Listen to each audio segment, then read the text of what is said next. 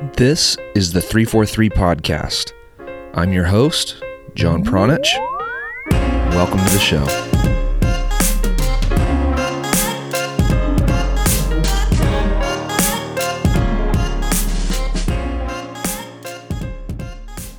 The new season has started, which means new laws are being enforced. Do you know all the new changes? More importantly, do you know why the changes were made? In this episode, Ian Lane joins me to discuss some of the bigger changes to the IFAB laws of the game. And specifically, we talk about goal kicks, handballs, dropped balls, and walls. Hopefully, this episode will help you understand some of the changes and why they were made. And if you need further clarification, please feel free to reach out to me on Twitter. You can find me by searching at that Croatian guy. You can also visit IFAB's website directly to see all of the laws, the modifications, and the clarifications that they've made. This episode of the 343 podcast is brought to you by the 343 Premium Coaching Membership Program. This is the program that delivers you a powerful learning experience by using actual training and match footage. You also get audio lessons, ebooks, Q&A sessions, and exclusive members-only forums for networking with other 343 members. The proven 343 methodology is the same methodology that has powered multiple teams to development academy finals and has helped produce multiple professional and youth national team caliber players, including Alex Mendez, Uly Llanez, Efra Alvarez, and Kobe Hernandez, and many more. This program can help you reduce your trial and error time and start seeing the results that you want. So if you're an ambitious coach and if you want more from your teams, and if you want to coach possession based soccer, this is the program for you. To sign up and start learning today, you can visit 343coaching.com. Once again, that is 343coaching.com. All right. I hope you enjoy this conversation with Ian Lane, and I hope that you learn a little bit about the laws of the game. And if you have questions, please feel free to reach out. All right. Enjoy.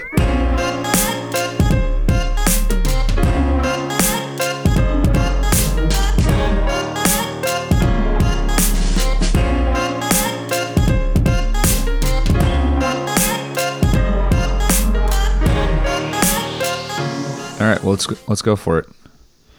Uh, yeah, I mean, for me, the biggest one is the is the goal kick one. Like that's that we're going to see the most happening every weekend.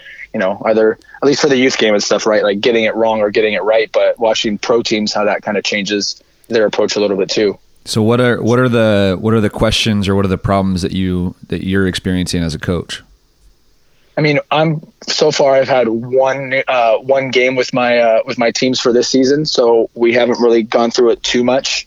Um, but no, in terms of in terms of problems, like I'm I'm I think most of the referees so far are pretty aware of the goal kick one, but I'm, I want to look at the referee side. I want to look at the coaching side too. So kind of looking at the impact that hey now your players can enter the penalty area during a goal kick, receive the ball inside the penalty area during a goal kick and then what's the rule for the opposition entering the penalty area during a goal kick? They can enter as soon as the ball's played. Yeah, whenever the whenever the ball is is kicked and clearly moves, I think is the best way to describe it. Okay. Yeah. Yeah. So I know we've talked about it a little bit at our club at uh, Los Gatos United. Like for us, this is a great rule change. This makes goal kicks a lot easier um, to build out of, especially at the younger ages, where you know if you're playing on a grass field and it's a U10 player and they hit the ball. It's going to take an eternity to get there, and that whole time you're going to be getting pressed. Um, or you know they'll have to really telegraph where they're going to play the ball so they can kick it hard enough to get it there. If you're trying to play short, you know they'll need a four or five step run up to get it there. And if you're playing against a smart team, they'll be able to kind of read that pretty easily. So from a coaching perspective, having your your center backs or whoever's receiving the first pass, having them be closer helps um, to where the ball is because obviously you can you can get it to them quicker uh, quicker and restart the play quicker. The opposition have a little bit less time to read and react. Um, and then if you you know fan out your center backs to the left and the right of the goalkeeper, it also creates a better angle for them to play out to the outside back. I know some of the fields we play on, there will be you know maybe 10 yards of space from the edge of the penalty area to the sideline. So if your center back is receiving already almost on the sideline, um, having your outside back, you know, almost vertically in line with them creates a lot of problems for you offensively, makes it easier to press you defensively. Um, and you kind of have to find more creative ways to build out if you want to try and, and play short from there. So for me, from a coaching perspective, like it, it opens up a whole lot more opportunities and it makes certain things a lot easier. You know, on that note, I'm sure that a lot of coaches that are listening have experienced the fields that aren't uh, as wide as what you're describing. So I know a lot of times, especially at the younger ages, you get the penalty areas that are maybe three yards from from the touchline, and you know, so you're you're expecting your center back to be outside the penalty area, or you were expecting your center back to be outside the penalty area, receive that ball, and pretty much you're just only able to play a vertical pass to your outside back, who's you know further up the further up the touchline, and that's an incredibly narrow angle. So now what you're describing is, yeah, you can bring that center back inside the penalty area, and now that angle uh, to to play out is so so so much better.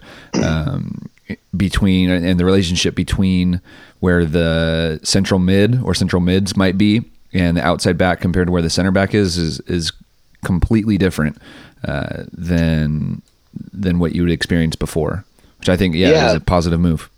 Yeah, absolutely, and like I said, especially for for teams to try and coach that. I know for me, like um, the last couple seasons, I had to differentiate with the center backs about how to position themselves on goal kicks versus open play and like let them know like hey on a goal kick you have to run all the way over here so you can actually receive the pass.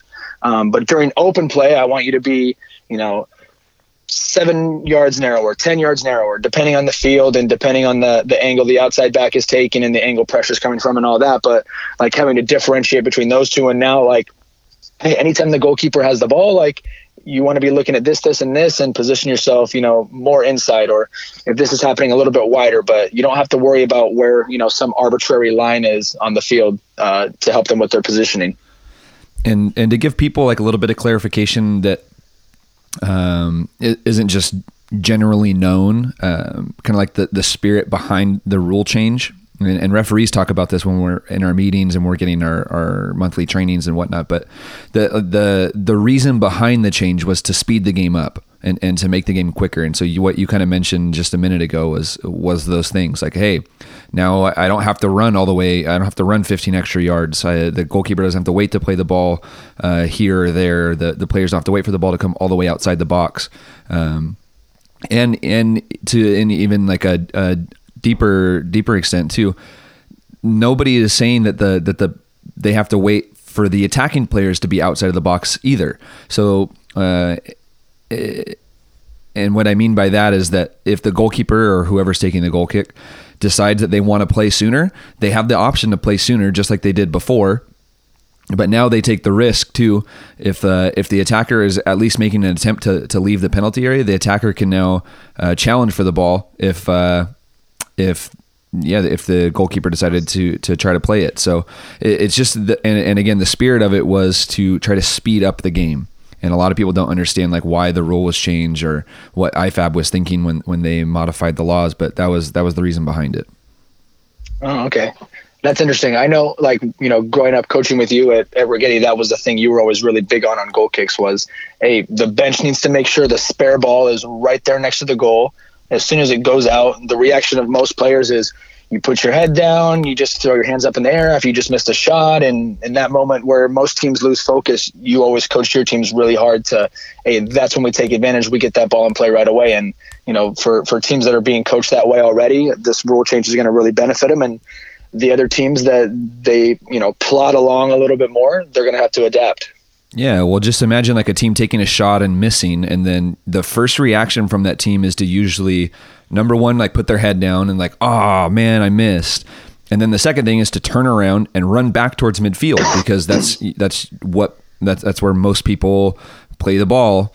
Um, for a goal kick, right? As they just kick the ball up towards midfield, and that happens not just uh, in youth soccer here. It happens collegiately. It happens professionally. It happens all over the world too.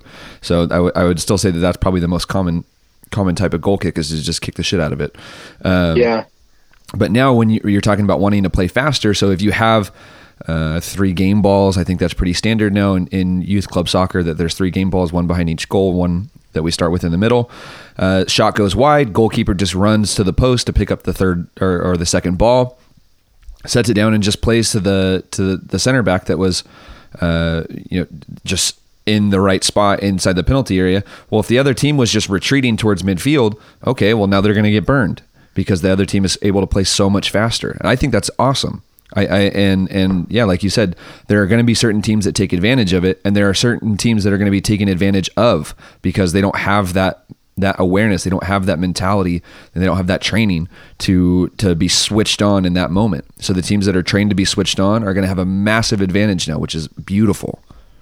Yeah, and speaking of the training, one thing I don't I haven't watched a Bayern game in uh, in a little while, but one thing that always stood out to me about Neuer was you can tell he must like train the ball boys at the Bayern uh, home mm-hmm. games because anytime the ball went out, he would turn around and a ball would hit him in, a, in the chest, you know, within literally half a second. So the ball boy had one ready, and he knew that Neuer wanted just a chest pass right at him the moment the ball left play. So like when you talk about training, like obviously like in a professional environment, it's a little bit different than like even what I'm working in every weekend with just the three game balls. You have more game balls, you have all the, the ball boys and stuff, but like that's something that yeah that, that has to be trained and your ball boys need to be on the same page too like at, at that level no, it's. I mean, there's there's all kinds of clips, right? The most famous one is probably the ball boy that, that kept the ball from uh, from Hazard when yep. when Hazard was on Chelsea and Hazard ended up kicking him in the stomach or whatever it was.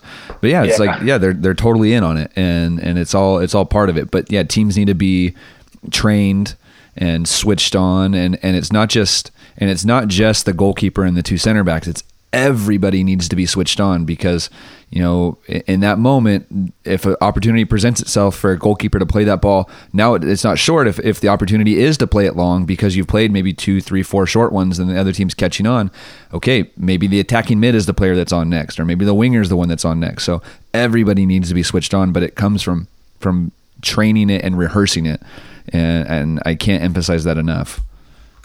Yeah absolutely. And then that idea of like if you're able to build short and the other team recognizes it and they start to press high, now you have more opportunities to build long. So just having the the quicker restart, being able to get it to the center backs quicker at a at a better angle, like it, it opens up everything, not just the short game but the long game too. One thing that that comes to my mind is that people really freaked out about this law change and from everything that I've witnessed so far, I mean, starting with the U20 World Cup, because they were the ones that implemented it a little bit before the IFAB date um, uh, to to officially start enforcing these new laws went into effect. They, they started it in May. And I believe a women's tournament did it earlier in the year, too. I think they may, may have used it in the She Believes Cup. Um, but people were so freaked out about this is like oh my god like i'm gonna have to change everything it's like no you don't have to you don't, don't really have to change anything at all. Like if if you uh, if you have like a possession uh, possession based uh, way of, of playing this is beautiful for you. This is absolutely perfect for you no, nothing should change for you um, except for yeah just moving your players five or ten yards inside the penalty area. Uh, and, and, people that are freaking out i think are are um, man, I don't, I don't want to be mean or rude, but it's just like they're, they're still learning probably how they want their teams to play. And they're, they're thinking that this is going to impact, you know, so much, so much, so much more than it really does. It's like this, this is not that big of a, of a change when, when you really think about it. Yeah, that's interesting. I, I haven't seen too many people freaking out. I know, like at our club, like some of the coaches that have been asking questions about, hey, like what does this change for us? And like I said, for me, I always had to differentiate between kind of the positioning I wanted the players to have during goal kicks versus like open play when the ball didn't have to leave the penalty area. And now it's like, all right, great, I can just eliminate that extra 10 yards they had to back up from goal kicks, but you know, nothing else changes. Yeah. Um, what are what are some of the other changes that as a coach you're aware of or you're experiencing for the for the first time? Um, again, I've, I've only had the one game for my season so far. So the handball rule, I know they've kind of changed the wording on that, and that's always changing and it's always open to interpretation. But like just one little thing I saw in the um, Netherlands Germany uh, game the other day, I can't, I think it was a World Cup qualifier. Euro, um, Euro Cup. Euro Cup. That's right. Um, now, pretty much anytime the ball touches your hand inside the penalty area, it's going to be given as handball and a penalty now, right? Like that's is, well, is that the that is that is not the way the law is written, but it is certainly the way that the law has been interpreted at the ah. highest level several times on a big stage. So the way so, so so some of the changes that were made to that law were meant to eliminate that type of situation that happened the other day in Germany versus the versus the Netherlands. So for people that haven't seen it, you can go watch it on YouTube. Um, it- basically, a German player uh, tried to uh, or attempted to cross the ball and it hit off of a Netherlands player. I think that was maybe sliding on the, on the ground, and it hit off the uh, hit off the person's body or leg, and then popped like straight up in the air. And then the the Netherlands player kind of like unknowingly was like he, he stood up, the ball was still in the air, and the ball came down and hit him on the hand. So intentional, probably not.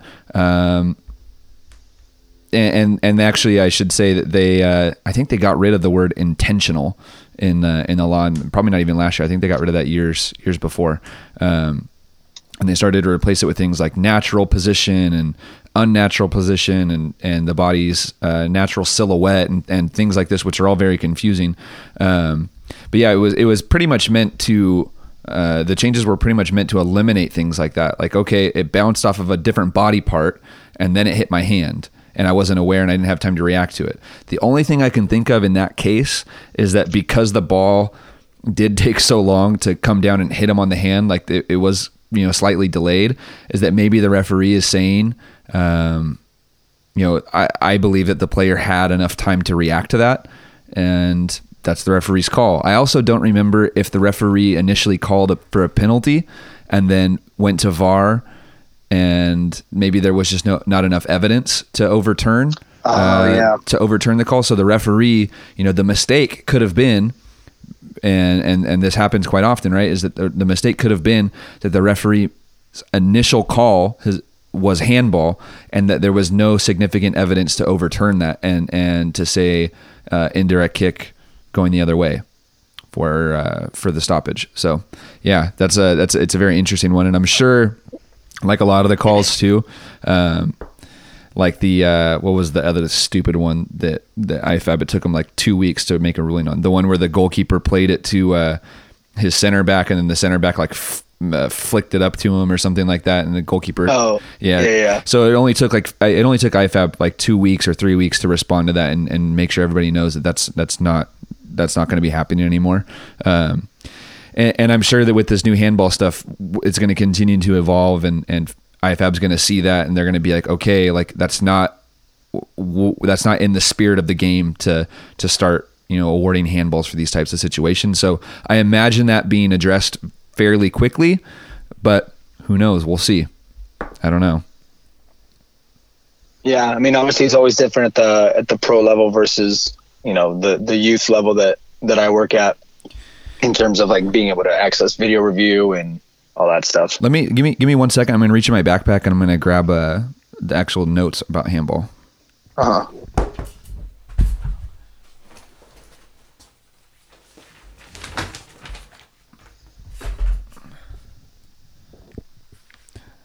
All right, so I have uh, what is this called? So it's called 2019 2020 Laws of the Game Modifications Handball Considerations is what this thing is called, and there's probably let's see five, 10, 15, maybe 20 bullet points on this sheet, and um, yeah, so so some of the the biggest ones, I guess, would be uh, did the player touch the ball with their hand or arm while making their body unnaturally bigger? So the unnaturally bigger part is like your hands, and this is the example that uh, IFAB continues to give is like your hands are above your shoulders, like that is that is completely unnatural, or your or your arms are, are outstretched wide. Um, that's completely unnatural. So if there's ever uh, an occurrence of like the ball hitting your hand that is uh, you know outstretched or above your head 9.9 times out of 10 that's going to be called as a handball um, there Such are funny language to me, like unnatural, right? Like Yep. obviously, if you're if you're jumping up for a header, it's perfectly natural to have your arms out to balance yourself, to battle for the ball. So And that's, that's- always it's always it, the word choice, right? Is always interesting. and that's and that's why they are trying to go to a more they're, they're trying to eliminate words actually when when uh when it comes to this and and it's probably going to change again next year but there's an ex- another example that comes to my mind uh it was in the gold cup actually and it was panama versus jamaica and so right on top of the penalty area right inside the penalty area actually um a ball gets played in. Two players go up to to challenge for it with their heads. Jamaican player gets there first, and it like it just barely flicks off of his head. And the Panama player had jumped, so he, like you described, had you know used his arms, and so his arms, his right arm was kind of just uh, at shoulder height, but the ball had ricocheted off of the Jamaican player's head, hit the Panama player's hand. Referee awards a penalty, and again, this could be one of those instances where you know his initial call on the field was penalty, and then he goes to VAR. And actually, they weren't using VAR in Gold Cup. Oof, that's okay. So that's different. So yeah, so so the referee in that case just you know he had to make a decision. So uh, he he decided handball, but in the considerations, let me see if I can find it. Um, uh, shit.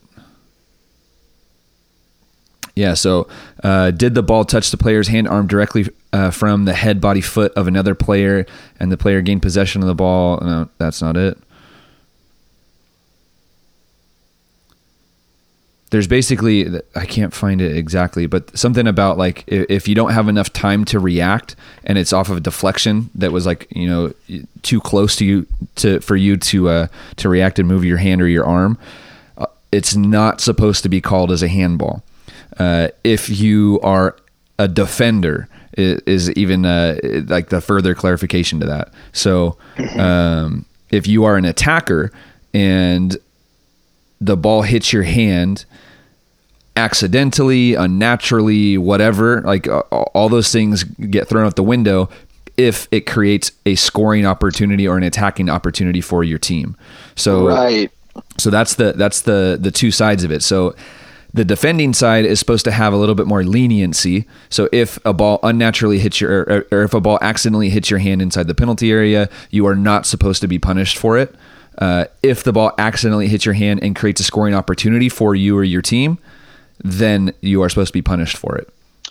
Okay, maybe that's what I had mixed up. Like, not that it's automatically a penalty if it you for defending, but it's automatically like they're supposed to rule out a a, a play or, or a goal. Obviously, if it results in a scoring chance, if it hits an attacker. So maybe that's what I was thinking of. So any any goal scored uh, where the last body part that it touches is the hand should be ruled out uh, from now on. I mean, it should have been before too, but um, but now that that's written in the laws of the game.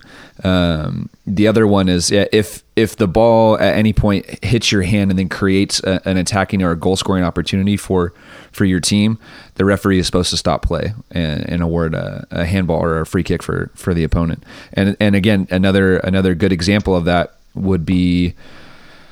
Uh, Copa America, this last, this most recent edition, so 2019, uh, Chile had a game. I can't remember who they were playing. It's going to kill me. Um, but anyways, a ball gets played in the box, uh, hits a, a, Chilean player's hand and drops right to Arturo Vidal, and Vidal like rips a shot, scores a goal. Referee uh, referee doesn't have to restart play right away, so they just they chill for a little bit. VAR does its thing. The referee goes over to watch it, sees that it hit the player's hand, dropped right to Vidal. That's what created the scoring opportunity. No goal. So that was the uh, uh, an occurrence of the referee getting it correct. So you you'll you will see more of that. I think it even happened. Did it happen in Man City, the first weekend in the Premier League? I think. I think were, so. Were they the ones yeah. that got screwed by it, or like hit somebody sure. hit somebody's pinky and then dropped to a player and they scored? I'm pretty sure. I'm trying to think who scored it. Um, uh, see, I can't even remember. Might have been might have been Jesus from yep. a corner. Yep. And it like it like grazes a guy's pinky, yep. bounces off another guy, and then he smashes it home. Yep. And so so here and here's the thing that's going to come into play at some point, or or that people should keep uh, should keep in the back of their minds, especially on the on the on the youth soccer fields, especially at low level games. Um, a lot of coaches have to realize that they're that they're coaching at a very very low level. It's not professional. You shouldn't expect the referees to be, um, you know, professional level referees when you have U10, U11, U12, U13 kids playing on the field. Um, so that's that's my little preamble for that. But um, you have to keep in mind, you know, what is the spirit of the law. So if the if the if for instance, right, a referee uh, sees a handball or sees a ball touch touch the defender's hand in the penalty area, and he deems it to be like that accidental, or he deems it to be the player was in a natural position, um, or he deems it to be the player had no time to react because the play was too close to the player's hand. So, in the spirit of the game, in the spirit of the law, the referee should not award a penalty kick. So, coaches should not be arguing for those types of things or expecting those types of things to be given as penalty kicks. Now, again, in the spirit of the game or spirit of the law, if your hand creates a scoring opportunity for your players, you should expect to be punished. So, if at any point, it, you know, the the ball um, accidentally hits your hand, but then drops your foot and you take a shot, you should be you, should be uh, aware that in the spirit of the game, your hand should not be involved in creating a scoring opportunity, and you should be punished for that. Those are the two sides of the coin, and I think it's really important for coaches to understand that, so that way they're not you know wasting time arguing about it with the referees. Yeah, I mean it's always. I remember being uh, when I was a younger referee. I haven't refed in years, but yeah, I forgot you, know, you listen. Yeah, that's how we first met, dude. I know. Yeah, that's crazy. Yeah. Um, but that was always like frustrating when like it'd be you know some not necessarily I wouldn't even call it the you know a finer point of the game, but something pretty basic, and coaches are arguing about this or that. I mean, the most obvious one is high kicking. You know, some kid will be all alone in the corner and lift his leg up in the air, or he'll be you know five yards from the nearest opponent and his foot goes high, and everyone's yelling high kicking, high kicking. It's like, no, that's not what the rule is, dude. Sorry. yeah, uh, and and it still it still happens to this day. And, and you, I mean, you said even uh, like five yards away, it can be one yard away and and still not be called. It could be a half yard away and still not be called because what it what it really is is is dangerous play or did did uh did did you endanger an opponent? And so if you have uh if you have your foot up, you know, shoulder height, but it doesn't endanger anybody then yeah, then play on. Like it's it's it's one hundred percent fine.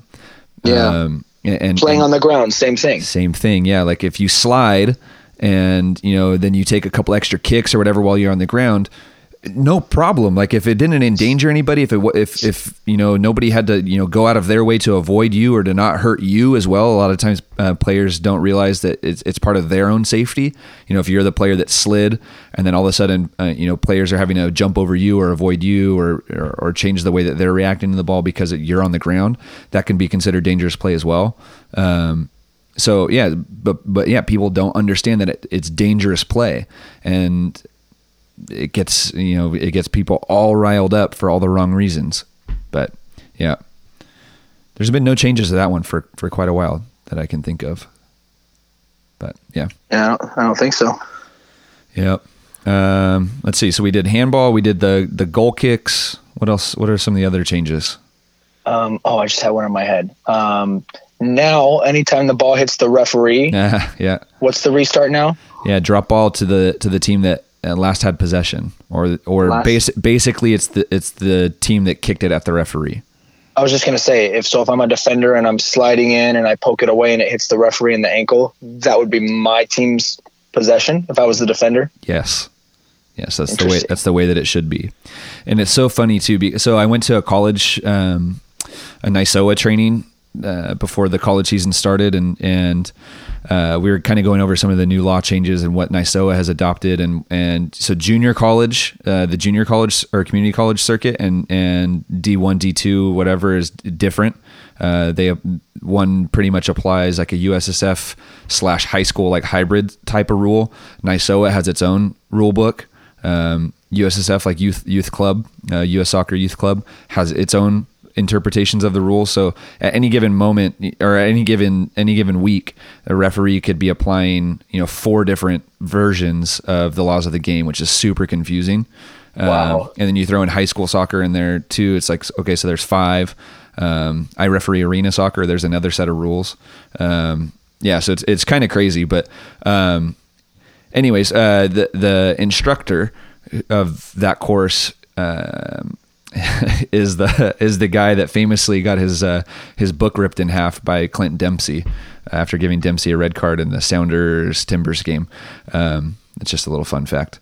Uh, yeah, so he he was talking about how you don't need to go looking for these these types of things. Like you will know like when when when one of these new law changes or like when one of these new things happens. Like like it it'll feel wrong or it'll feel right.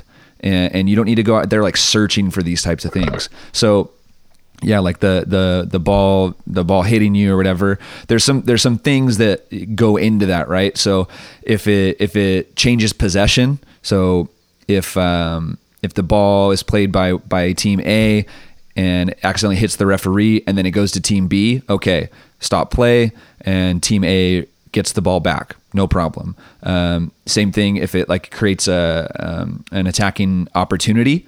So say the ball like uh, say the ball hits me and then creates an opportunity for the same team to to go and attack. Okay, no problem. You stop play, bring it back, and you award a drop ball for that team because now the defense was put at a disadvantage. So it, there's a little bit of protection in there for that as well. Um, if for whatever reason the ball hits you and goes back to the team that had possession and nothing really was created out of it, no problem. Just play on. No big deal. Uh, referee, I don't think should give the advantage sign there, but maybe just say play, play, play, something like that. So. Oh, really? So it's not mandatory that they stop it. No. So there's there's yeah there's there's some uh, verbiage in there that doesn't require it to be stopped. So yeah, like again, so if it creates an attacking a top or uh, attacking opportunity or uh, changes possession, um, are like the two the two big things there. So like if uh, you know for example, right? I'll, I'll give you a crazy, uh, uh, no, maybe I won't give you a crazy one. But yeah, in the defensive half, uh, a center back plays, um, tries to play a ball to the holding mid, it hits the referee, and it goes back to the center back that initially played the pass. No defenders were press- pressuring him. It didn't create an attacking opportunity. Nothing. Okay, no problem. Play on. Um, the first, uh, the first example I remember of the law being uh, of that of that being used was in the U20 World Cup, and I believe it was actually a USA game, and I believe it was Paxton Pomykal uh, who had the ball. Let's see. He would have been on the left side, just outside the penalty area, and he tried to make a pass into a forward that was kind of like in the D, like the top of the uh, on top of the 18, and it hit the referee. And man, I'm trying to remember exactly what happened next. I think it hit the referee, went to yeah, I must have changed possession there. But there was a there was a super long delay in the referee actually calling it and bringing it back because I think the referee because it was you know probably his first time calling that uh, maybe maybe didn't realize it. So it was probably like a five second delay that the referee allowed play to kind of go on and see what was going to happen. And then he brought it back and just did a drop ball. And so the other part of this is that there's no more contested drop balls. It's, um, yeah, whoever had possession last is given possession of the ball, and all all players are, are instructed to be four yards away from from the dropped ball. And once the drop once the ball is dropped, it's live, so then they can challenge from four yards away, which I haven't really seen anybody like go all out challenging yet, um, but I imagine it should be happening soon. But again, so like the spirit of this is, is to get rid of a lot of like this, um, uh, the way that I think teams have just been conditioned to, you know, just play the ball back to the other team. It's like, okay, well, if, if you know, if we're just going to give possession back, if we're just going to drop it to the opponent and they're just going to give it back to to the other team no matter what, let's just give it to the team where where where the play was stopped instead of you know somebody dropping a ball in their attacking half and then kicking it all the way back to the opponent's goalkeeper. It's like, no, that's not where the play was when when they lost their when they lost possession of the ball. Let's drop it in their attacking half and give them the ball in the attacking half. So that was kind of like the spirit behind that behind that change. And um, I I don't imagine that being too controversial or anything in the future, unless um, there is an instance or an occurrence of this inside of the penalty area, which makes it super interesting. So, uh, inside the penalty area, the ball, if, if there's a dropped ball, it automatically gets dropped to the goalkeeper. So there are no contested uh, drop balls inside the penalty area. There are also no attacking, basically, drop balls inside the penalty area. And this will definitely piss a lot of people off if there's uh, something that happens inside the penalty area during an attacking move and and the restart the proper restart would have been a drop ball. Well then it's now it's getting dropped to just the goalkeeper. And we'll see what happens with that. Um, I mean, most most of the time for drop balls, you're giving a drop ball if maybe there's a player down injured that that was the result of like not a foul and they're doing it for player safety, right? That would be is would you say that's most drop ball occurrences? Most drop ball occurrences. Um, yes, there are some other things like outside. Well, so they they changed some of the stuff like outside interference and um, and, and those types of things. Um, dude, there's There's some crazy there's some crazy verbiage in there now. Like if uh, it- it- this is stuff that you would never think would happen, but because it has, it's now made its way into the rule book. Like if a if a goalkeeper takes a shoe off and throws a shoe at the ball, it's considered a handball. it's like what? Um, so so there's like little crazy things like that. Or if a if a trainer throws a water bottle on the field, it's considered a foreign object. Um, foreign objects if if foreign objects interfered with play prior uh, to recent years, I believe, was considered a drop ball.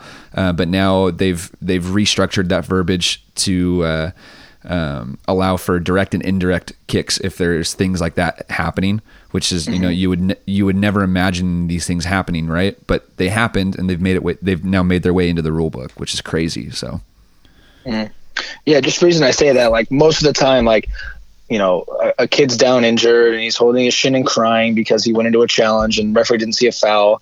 If the play progresses uh, to the penalty area, you know, usually most referees will kind of let the play go through because it'll be out of the penalty area in a, in a second or two. There'll be a shot or a clearance or whatever. So, you know, it'd be a pretty interesting circumstance for a referee to decide to stop play or whatever in that moment. The ball's in the penalty area. So, you know, but like you said, not, maybe 99% of those moments will be avoided. But the one moment where it does happen, it's going to be uh, huge news if an attacking player or, uh, you know, if, if a really promising attacking move is, is killed and just given to the goalkeeper. Yeah. So the, the, and the one I'm thinking of there there was an example that happened on like May 30th or May 31st or something like that, uh, just before the IFAB laws changed, and and that wouldn't have mattered um, because the season would have finished out with the with the rules that it started with. Um, but it was uh, I think German like second division or something like that, and uh, and um, the ball goes all the way down to the end lines. Like a little kind of like scrum happens. Referee gets a little bit too close to play, and the ball somehow hits the referee and goes in the goal. Okay, because the, they were using the 2018 2019 laws, the goal stood, Yep. and, and you know that's that's just how it was. Uh, but if it would have been this year, so 2019 2020, the goal would have been disallowed and the ball would have been dropped to the goalkeeper and, and play would have just continued immediately. So yeah, and and again that goes back to kind of like what the spirit of the game and why some of the law changes are are why some of the laws are the way they are. Like the the referee should never score a goal. Like the bottom line, if the if the ball hits the referee, that should never ever ever be awarded a goal. So that will never ever happen again. If the ball hits the referee inside the penalty area, goes in the goal. It's always going to be dropped to the goalkeeper, which sucks for the attacking team, right? So say the referee gets in the way of a shot, and you know it was clearly going in, it hits the referee, drop ball to the goalkeeper. But the referee should never be in that position, anyways. Shouldn't be theoretically, but yeah. Makes sense. Yep. Yep. Um, let's see. What else? Is there any any, any other ones? No, it's just that the the uh, drop ball one is interesting for me because I you know I, I wasn't up to date on on all those details about what should be happening. Um, you know, I knew there shouldn't be contested drop balls anymore. I, I didn't know the, the finer details of that it should be awarded, you know, to the team that had possession. Yep. Um, but I knew there were no more contested drop balls. In, in a recent game, we had um, the referee stops the play for something. A kid was out injured. He was going to restart and have the two kids, you know, contest a drop ball and just whack at each other. Um, and I'm like, no, no, hey, well, you know, there shouldn't be any more contested drop balls, right? And the referee didn't seem to know the new rule. Uh, so I said we would kick it back to the other team. The other team had clearly never done a drop ball like this or hadn't been coached or whatever. So of course we play it back to their guy. One guy drops. This, this happened probably literally like on the halfway line. One kid dropped back 15 yards. We play it right to him. You know, not really pressuring him. You know, he he kind of looked up. His eyes got big. He's all the rest of his teammates were waiting on the halfway line, just kind of watching him, all on with the ball. He turns around, plays it 35 yards back to his goalkeeper. Then our forwards kind of move up to start pressing, and the other team still doesn't know what to do. the goalkeeper kicked it right to us, and then we scored. So it's like, you know, all that could have been avoided if the referee had properly restarted the play there. And, you know, at least at the youth level, obviously, I don't think IFAB is, is designing this with 10 and 11 year olds in mind. Um, but a lot of that could have been prevented if the, the drop ball had just been, been done correctly. Well, it's funny you mentioned that because I, I do think that IFAB is, is developing a lot of their law changes with youth uh, in mind, but not necessarily the American youth game. Because mm. for the most part, around the world, they follow a very, very um, similar version to uh, professional leagues as far as like even like with substitutions and and and um, punishments and things like that. They're actually adding in. Um, a lot of people don't know this because it'll never it'll never hit American soccer. I don't I don't believe. Um, but in the IFAB laws of the game, they're uh, they have instituted sin bins. So it's kind of like a like hockey style, like um, like two minute or three minute warnings or, or like sitting out periods. Um, you know, in, in place of yellow cards or red cards or, or something like that. But, you know, because we don't use them here, I'm, I'm not too familiar with how other youth leagues across Europe or across South America are, are implementing this. But like sin bins was a big change that they made to, to youth soccer um, this last, this last go around. Um, and I'm, super curious to learn more about it. It's just I haven't seen it. I don't. I, we haven't studied it. We haven't ta- even talked about it in here in American soccer would you say that they're using youth soccer for, for the sin bin thing, almost like a, a, testing ground to see if that's something they want to implement with the full professional game? It's a good it's a good question. So, um, uh, my my initial reaction is I have no idea. Um, but what I can tell you, and, and and what people should probably know, is that testing out rules is actually a big part of uh, of making a rule change. So they will select IFAB will select like a testing ground, uh, be it a league or a, a, a tournament or um, a, an age group or something like that, and they will test out all these new rules, and they will use the referees in that uh, in that area um, or in that league or in that tournament to uh, to to work all, all work out all the kinks. And before it hits the rule book, the, these things have gone under massive testing and massive scrutiny from the players, the coaches, the clubs, the referees themselves, the evaluators, assessors, everybody. So it's not like people are uh, like just sitting around at a table and like, hey, you know, let's add this in next year. And they're like, okay, let's do it. It's like there's a lot of research and a lot of time that goes into changing a law. And, you know, do they get it right every single time? I don't know. But uh, it, it all kind of goes back to, you know, the default needs to be you know what is what is in the spirit of the game? Like what is the best for the game? And so if you see a referee you know make a decision that you know may or may not fall into uh, in, into like a, a, the the right ruling he might just be defaulting to you know, what what is the you know in the spirit of the game type thing that's i know how mm-hmm. a lot of referees still think so um, like what what what is best for the game right now and yeah I don't know. I think it's just important for people to hear that. Agreed. Yeah. Um, man, I feel like that there's like there's still a ton more. A lot of the law changes for this most recent year were VAR related. Um, there's like a whole big old thing about VAR, but yeah, a lot of youth coaches don't use it. I've personally never used it, so I, I can't really speak directly about uh, the use of it. Um, the only other other change I think that people will start experiencing is going to be the players in the wall. So just if if uh, the opponents decide to set up a wall with I think it's three or more players, um, then then your your own attacking team or the attacking team has to be one yard away from the wall. So you'll see referees start to enforce that. Again, it's not a huge deal. Um, you know, it'll it'll take some reaction or or, or um, it'll take some training for how you want to you know design your free kicks if you're if you're designing your free kicks and things like that. But i think in the spirit of the game i think it's it, it was again intended to speed things up and to get rid of those moments of players kind of just uh, fighting in the wall and trying to fight for space and pushing and shoving and whatever. So i think in the spirit of the game that that's what it was um, intended to eliminate it wasn't intended to give an advantage or or take away an advantage from anybody in those moments so i think that's important yeah. for people to know one interesting thing that I've tried to experiment a little bit. I probably don't spend enough time with my teams on direct free kicks, but you know, really working to screen the keeper. And I know that was yep. one thing that players would do in the wall is you know you stand immediately in front of the wall or immediately behind it and make sure you're aligned so that the goalkeeper can't see the ball. And you know as a former goalkeeper it makes it difficult to time your reaction if you can't see the ball come off the foot because you know most of the time in a game you read the body language the angle they approach the ball at the timing they hit the ball the part of the foot they they hit the ball with and you use all that stuff. And like you're not thinking about it but your body's trained to react a certain way when the ball comes off the foot. So if you miss that moment it slows down your reactions a lot. Um, so uh, I know, I know I've seen a few teams uh, with the new rule changes about the wall.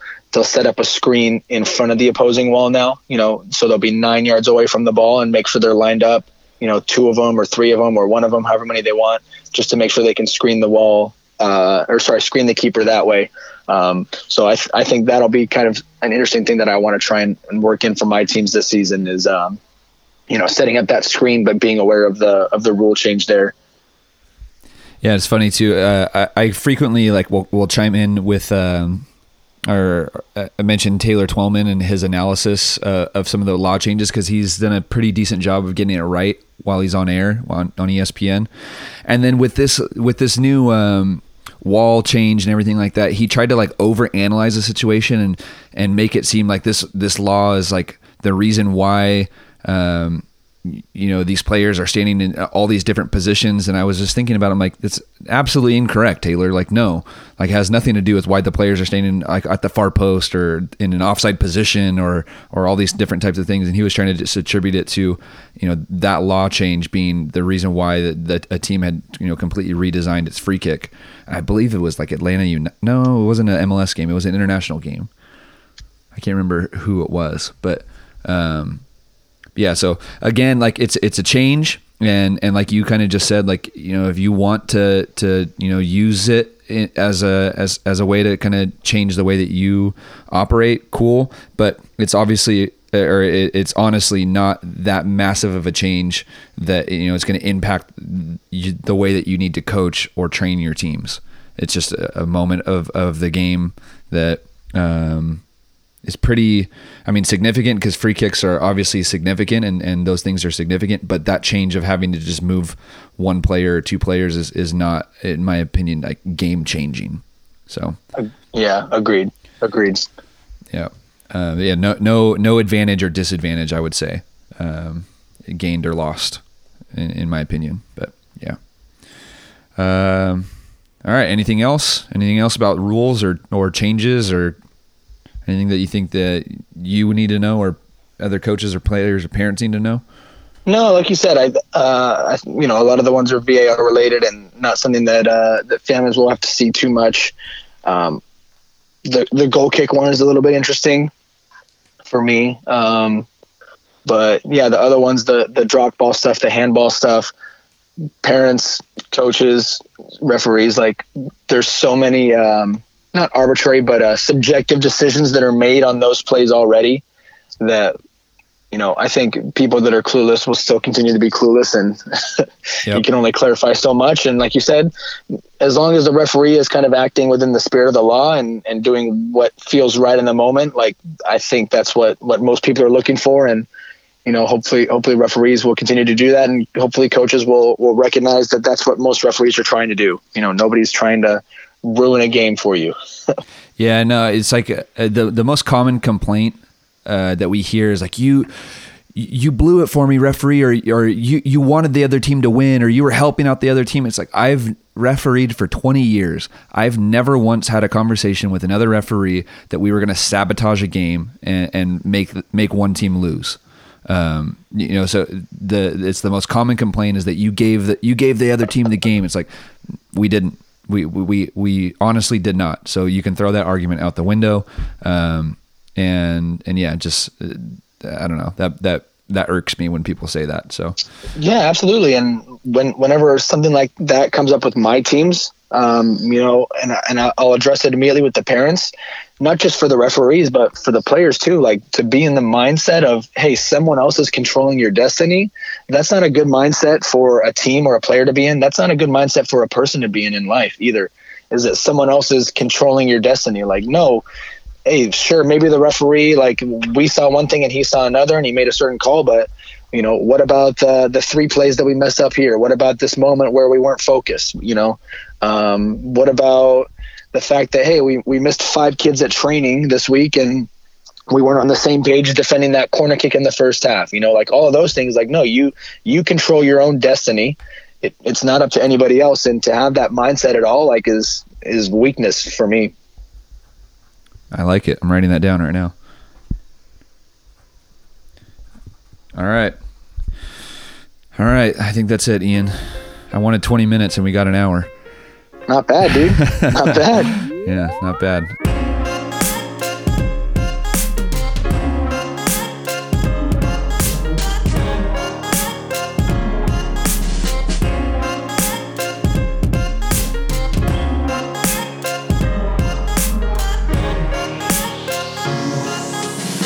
All right. Thank you for listening to another episode of the 343 podcast. I also want to leave you with one note from one of our members of the 343 coaching education program. His name is Thomas, and he's been a member for quite a while. And this is what he had to say.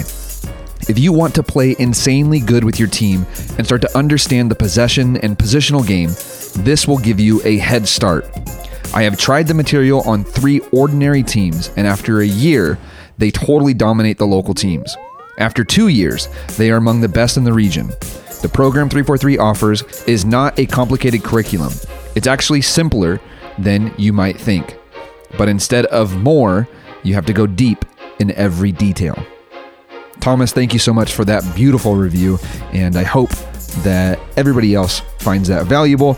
If you want more information about the 343 Coaching Education Program, the program that helps support and fund this podcast, you can visit 343coaching.com. All right, we'll catch you guys next time here on the podcast. Thank you so much for listening.